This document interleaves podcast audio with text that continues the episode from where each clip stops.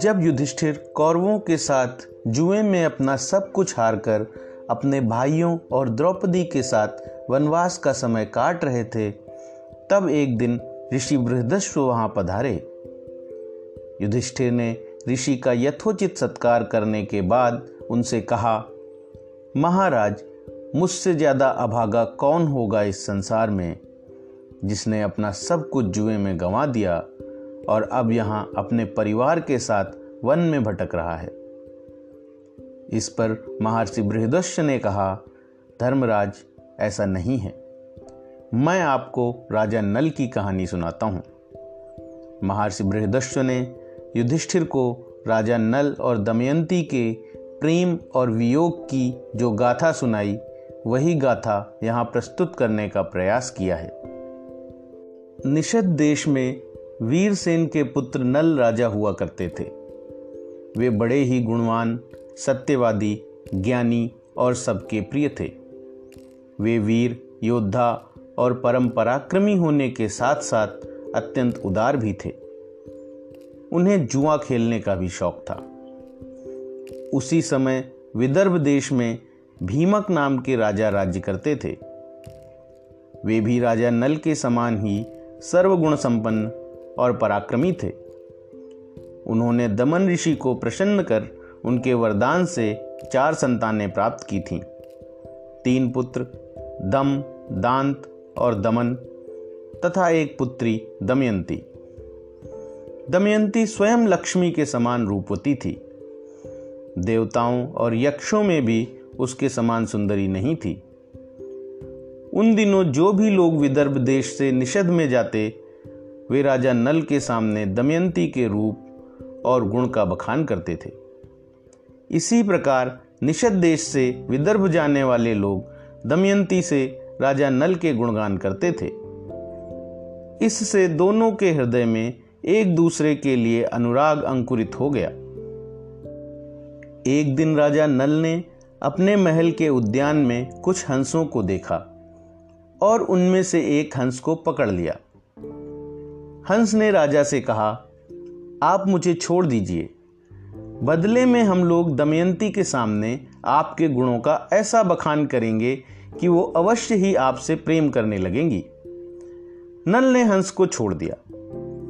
वे सब उड़कर विदर्भ देश में गए और महल के उद्यान में खेलने लगे। दमयंती उनको देखकर अत्यंत प्रसन्न हुई और उनको पकड़ने के लिए दौड़ने लगी। दमयंती जिस भी हंस के पास जाती, वही उससे कहने लगता, अरे दमयंती, निषद देश में नन नाम का एक राजा है, जो अश्विनी कुमार की तरह सुंदर है। मनुष्यों में कोई भी उसके समान सुंदर नहीं है। वे मानो मनुष्य रूप में स्वयं कामदेव हैं। तुम अगर उनकी पत्नी बन जाओगी तो तुम्हारा जन्म सफल हो जाएगा। हमने समस्त लोकों में घूमकर देखा है, परंतु देवता, गंधर्व, मनुष्य, यक्ष आदि में भी नल के समान सुंदर पुरुष नहीं है। जिस प्रकार तुम स्त्रियों में श्रेष्ठ हो, उसी प्रकार नल पुरुषों में रत्न है। दमयंती ने हंसों की बात सुनकर उनसे कहा यह तो बड़ी अच्छी बात है। तुम लोग राजा नल से भी ऐसी ही बात कहना। हंसों ने निषद देश लौटकर नल से दमयंती का संदेश कह दिया। हंस की बात सुनकर मन ही मन दमयंती राजा नल से प्रेम करने लगी थी।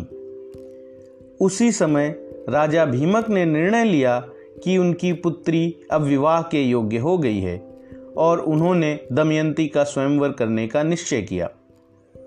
उन्होंने समस्त राज्यों को निमंत्रण देकर दमयंती के स्वयंवर की सूचना दी और उनसे स्वयंवर में उपस्थित होने का अनुग्रह किया। सभी देशों के राजा और राजकुमार स्वयंवर में शामिल होने के उद्देश्य से विदर्भ में एकत्रित होने लगे। राजा भीमक ने सबके स्वागत सत्कार का उचित प्रबंध किया। दमयंती के स्वयंवर की सूचना नारद मुनि को हुई तो उन्होंने स्वर्ग में जाकर देव सभा में दमयंती का गुणगान करते हुए यह बात कह दी। नारद मुनि की बातें सुनकर इंद्र के साथ अन्य देवता अपनी मंडली के साथ विदर्भ देश के लिए निकल पड़े। राजा नल का मन पहले से ही दमयंती के लिए मोहित हो चुका था और वे भी स्वयंवर में सम्मिलित होने के लिए विदर्भ देश की यात्रा पर निकल पड़े। देवताओं को इस बात का आभास हो गया था कि दमयंती अपने वर के रूप में राजा नल का ही चुनाव करेंगी। इसलिए उन्होंने राजा नल को रास्ते में ही रोक लिया और कहा, राजेंद्र नल, आप बड़े ही उदार और सत्यव्रती हैं। आप हमारी सहायता कीजिए। राजा नल ने बिना जाने ही देवताओं की बात मान ली और कहा, मैं आप लोगों की सहायता अवश्य करूँगा। उसके बाद नल ने उनसे पूछा, आप लोग कौन हैं और मुझसे क्या सहायता चाहते हैं? इस पर इंद्र ने कहा, हम लोग देवता हैं। मैं इंद्र हूँ और ये अग्नि, वरुण और यम हैं। हम लोग दमयंती के स्वयंवर में सम्मिलित होने के लिए आए हैं।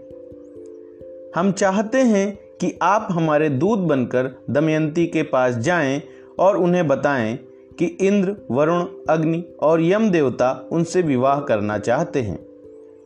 इनमें से वो जिसे चाहें अपने वर के रूप में स्वीकार करें।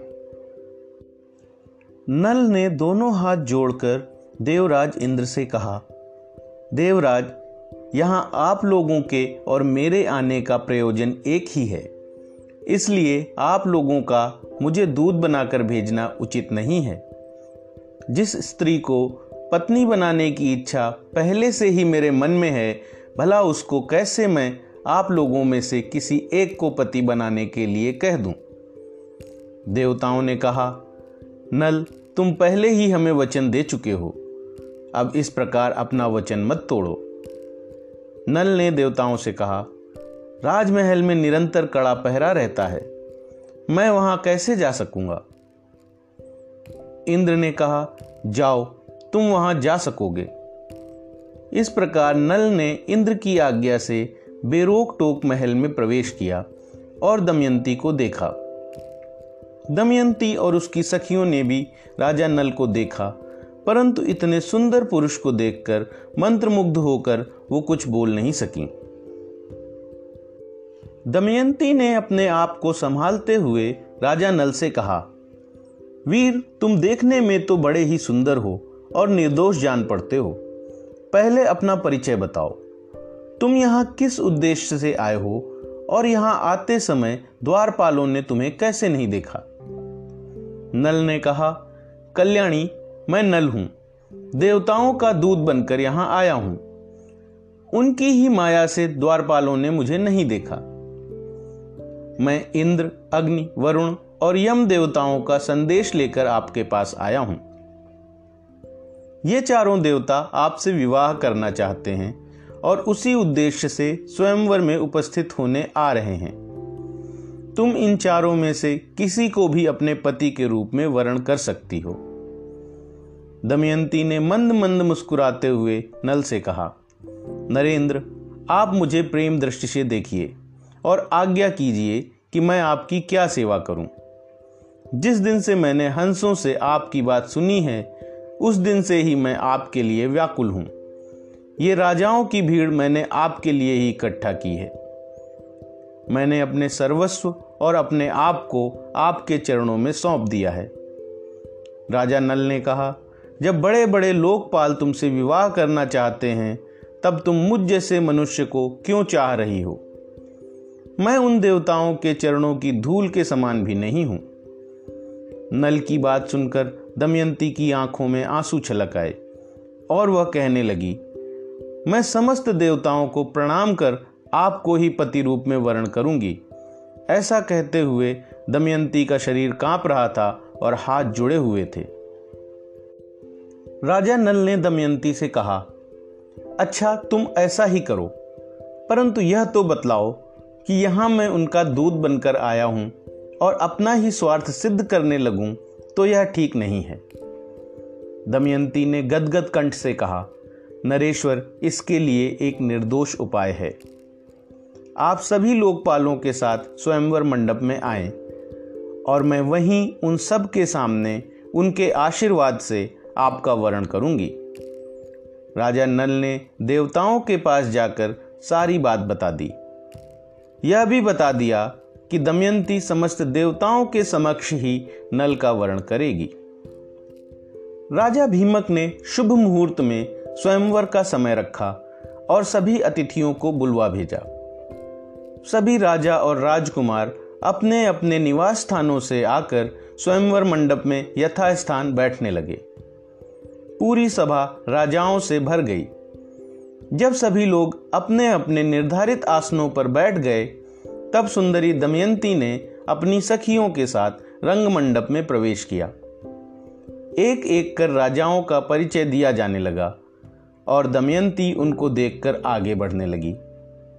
आगे एक ही स्थान पर राजा नल के ही समान दिखने वाले और एक ही वेशभूषा में पाँच राजा एक साथ बैठे हुए थे।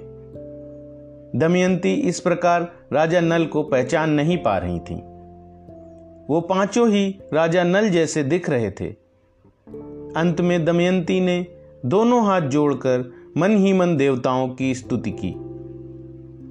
हे देवगण, हंसों के मुख से राजा नल के बारे में सुनकर मैंने पहले से ही मन ही मन उनका पति रूप में वर्ण कर लिया है। मैं मन से राजा नल के अतिरिक्त किसी और को नहीं चाहती। इस प्रकार आप देवताओं ने ही राजा नल को मेरे पति के रूप में चुना है। आप लोग कृपा करके मुझे ऐसी शक्ति दें कि मैं निषद के राजा नल को पहचान सकूँ। दमयंती की ऐसी प्रार्थना सुनकर और उसके सच्चे प्रेम और निश्चय को देखकर उन्होंने उसे ऐसी शक्ति दे दी, जिससे वह देवता और मनुष्य में भेद कर सके। देवताओं से इस प्रकार मिली सद्बुद्धि से दमयंती ने देखा कि देवताओं के शरीर पर पसीना नहीं है, उनकी छाया नहीं बन रही और उनका शरीर स्थिर होते हुए भी ज़मीन से नहीं छू रहा। जबकि राजा नल के माथे में पसीना है, उनकी छाया भी बन रही है और उनके पैर ज़मीन पर स्थिर हैं। इस प्रकार राजा नल को पहचान कर दमयंती ने उनके गले में वरमाला डाल दी। राजा नल ने बड़े ही आनंद से दमयंती का अभिनंदन करते हुए कहा, कल्याणी, तुमने देवताओं के सामने रहते हुए भी उन्हें वर्ण न करके मुझे वर्ण किया है। मैं सदा ही तुम्हारा प्रेम परायण पति रहूँगा। जब तक मेरे शरीर में प्राण हैं तब तक मैं तुमसे प्रेम करूँगा। दोनों ने एक दूसरे का अभिनंदन करते हुए देवताओं को प्रणाम किया। देवता भी बहुत प्रसन्न हुए और नल को आठ वर दिए। इंद्र ने कहा, नल, यज्ञ में तुम्हें मेरे दर्शन होंगे और उत्तम गति मिलेगी। अग्नि ने कहा, जहाँ तुम मेरा स्मरण करोगे, मैं वहीं प्रकट हो जाऊँगा और मेरे ही समान प्रकाशमय लोग तुम्हें प्राप्त होंगे। यमराज ने कहा, तुम्हारी बनाई हुई रसोई बहुत स्वादिष्ट होगी और तुम सदैव अपने धर्म में दृढ़ रहोगे। वरुण ने कहा, जहाँ तुम चाहोगे, वहीं जल प्रकट हो जाएगा और तुम्हारी माला में सदा उत्तम गंध बनी रहेगी। इस प्रकार दो दो वर देकर सब देवता अपने अपने लोक चले गए। भीमक ने प्रसन्न होकर विधि पूर्वक दमयंती के साथ नल का विवाह किया। राजा नल कुछ दिनों तक दमयंती के साथ विदर्भ की राजधानी कुंडिनपुर में रहे। उसके बाद राजा भीमक की अनुमति लेकर वे अपनी राजधानी में लौट आए और दमयंती के साथ धर्म के अनुसार प्रजा का पालन करने लगे। समय आने पर दमयंती के गर्भ से इंद्रसेन नामक पुत्र और इंद्रसेना नामक पुत्री का जन्म हुआ।